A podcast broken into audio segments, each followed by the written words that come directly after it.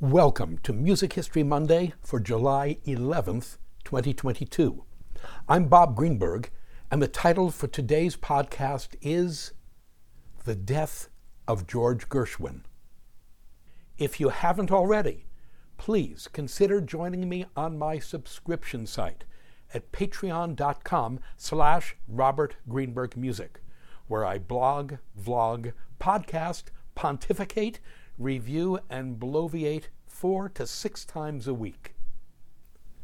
We mark the death on July 11th, 1937, 85 years ago today, of the American composer and pianist George Gershwin at Cedars Sinai Medical Center in Los Angeles. Born in Brooklyn, New York on September 26, 1898, Gershwin was only 38 years old at the time of his death. This is going to be an unavoidably depressing post. Dealing with anyone's death is difficult.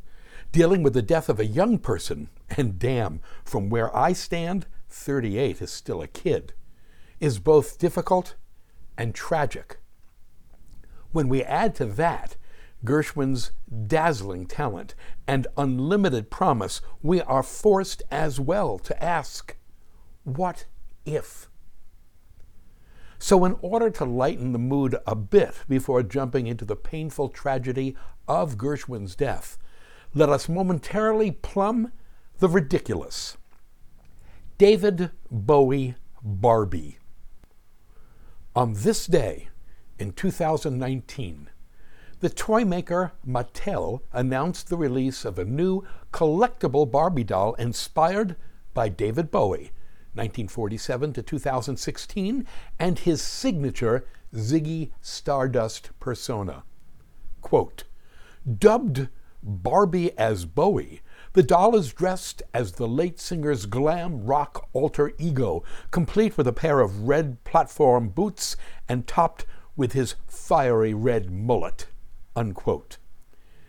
Now, I know this is going to come as a shock to many of you but I do not consider myself particularly knowledgeable about the subculture that is the world of Barbie. As a result, I have found it necessary to turn to an expert. Please, everyone, meet Azusa Barbie, who in the two minute video linked gives us a short tour of her real Barbie dream house or apartment in West Hollywood, California. As you've probably guessed, Azusa Barbie is not her real name. She was born Azusa Sakimoto on November 15, 1981, in Tokyo, Japan.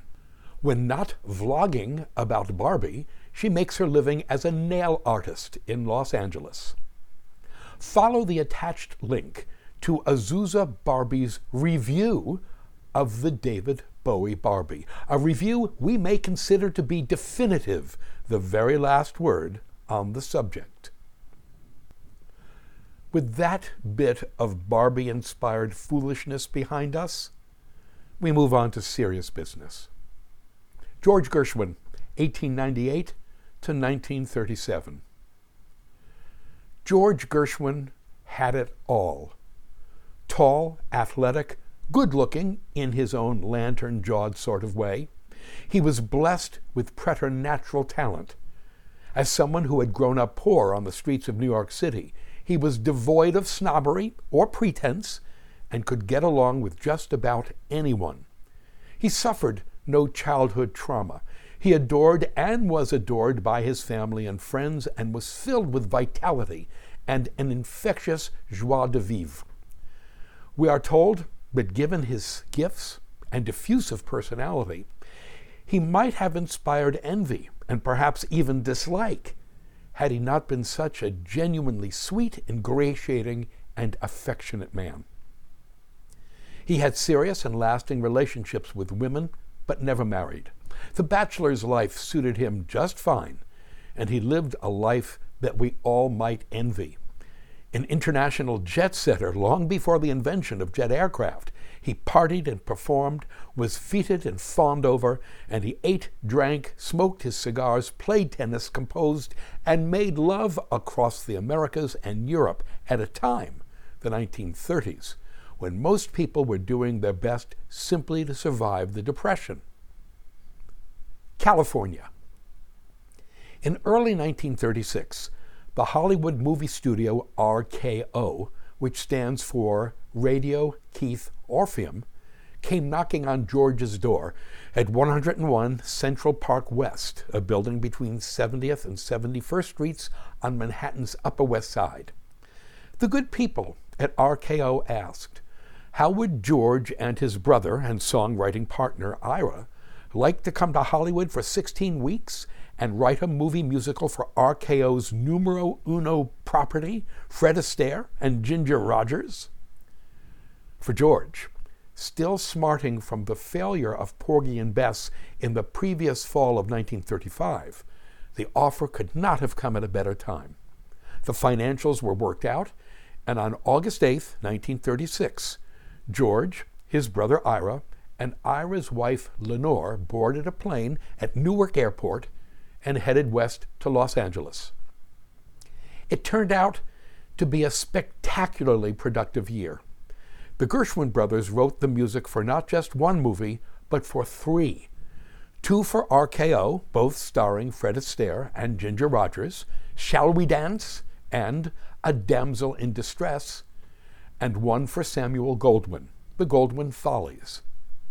New Yorkers through and through both George and Ira unexpectedly fell in love with Southern California at a time when Southern California was rather easy to fall in love with in the 1930s, before overpopulation, sprawl, creeping freeways, and rotten air became the norms.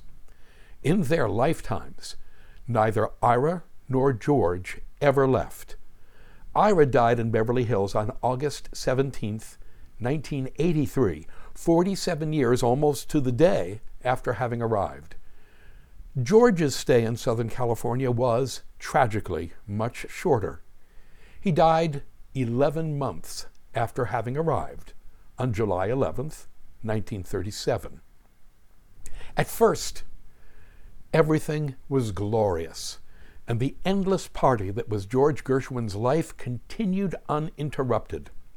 The Gershwin brothers rented a palatial home with a swimming pool and tennis court at 1019 North Roxbury Drive in Beverly Hills and immediately became part of the Hollywood A list.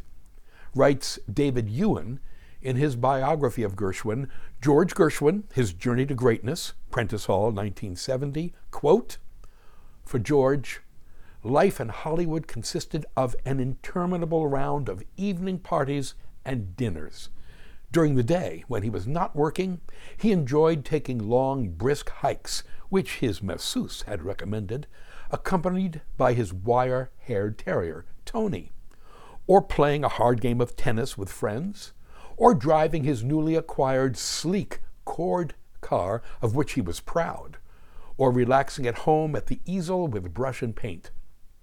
He was surrounded by many old and close friends, not only Irving Berlin and Jerome Kern, but also Oscar Levant, Harold Arlen, Yip Harburg, Moss Hart, Lillian Hellman, Bert Kalmar, and Edward G. Robinson, among others. And new friends supplemented the old. Among those he liked as well as admired was the celebrated modernist composer Arnold Schoenberg, who lived near enough to come over and play tennis with him. Unquote. According to Gershwin's great friend, the American concert pianist, composer, conductor, author, radio game show panelist, television talk show host, comedian, and actor Oscar Levant, 1906 to 1972, quote, I must say that up until the six months preceding George Gershwin's death, life for him was just one big, wild, marvelous dream come true, unquote boding very ill. The portents of trouble first appeared in January 1937. Ordinarily among the most cheerful and confident of people, Gershwin began experiencing anxiety and even signs of depression, emotional states unfamiliar to him. He asked his friend, the composer and conductor Alexander Steinert, quote, I am 38, famous and rich, but profoundly unhappy. Why? Unquote. Gershwin's friends found him uncharacteristically moody and irritable. To a person, Gershwin's friends thought that he was suffering burnout from the pressures of working in Hollywood. According to Gershwin's friend, the playwright, screenwriter, biographer, and longtime writer for The New Yorker, S.N. Samuel Nathaniel Behrman, 1893 to 1973, quote, Hollywood was so preempted by psychoanalysts that it was inconceivable that any ailment could, on occasion, be physical. Whatever was wrong with you must be a mental aberration due to some disappointment connected with the industry. Unquote. But in fact, George Gershwin was suffering from a brain tumor. The first major physical manifestation of the tumor occurred on February 11, 1937, when Gershwin was performing his concerto in F with the Los Angeles Philharmonic. During the second movement, he momentarily blacked out and lost consciousness. He recovered quickly enough, but said afterwards that he had the peculiar sensation of having smelled burning rubber. Given the diagnostic tools available to them at the time, Gershwin's doctors could find nothing physically wrong with him. But as the spring of 1937 progressed, Gershwin's symptoms became more and more frightening. Olfactory hallucinations like smelling burnt rubber, dizzy spells, and in April, another blackout, this one while sitting in a barber's chair. By June, Gershwin was suffering from paralyzing headaches. Further tests on June 9th revealed nothing. Still more tests on June 23rd, including x rays and ocular fundoscopic examination, a Wassermann test, and a Röntgenogram of the skull, were inconclusive. Leading Gershwin's psychiatrist, Dr. Gregory Zilboorg, and his sister in law Lenore, and his close friend Moss Hart, to continue to insist that his symptoms were psychogenic. Meanwhile, July rolled around, and poor George fell apart. He could hardly walk. He couldn't drink anything without spilling it on himself or hold a fork. And he became increasingly lethargic due to the painkiller, phenobarbital, he was taking for his headaches, quote, which knocked him to the ground in pain, unquote.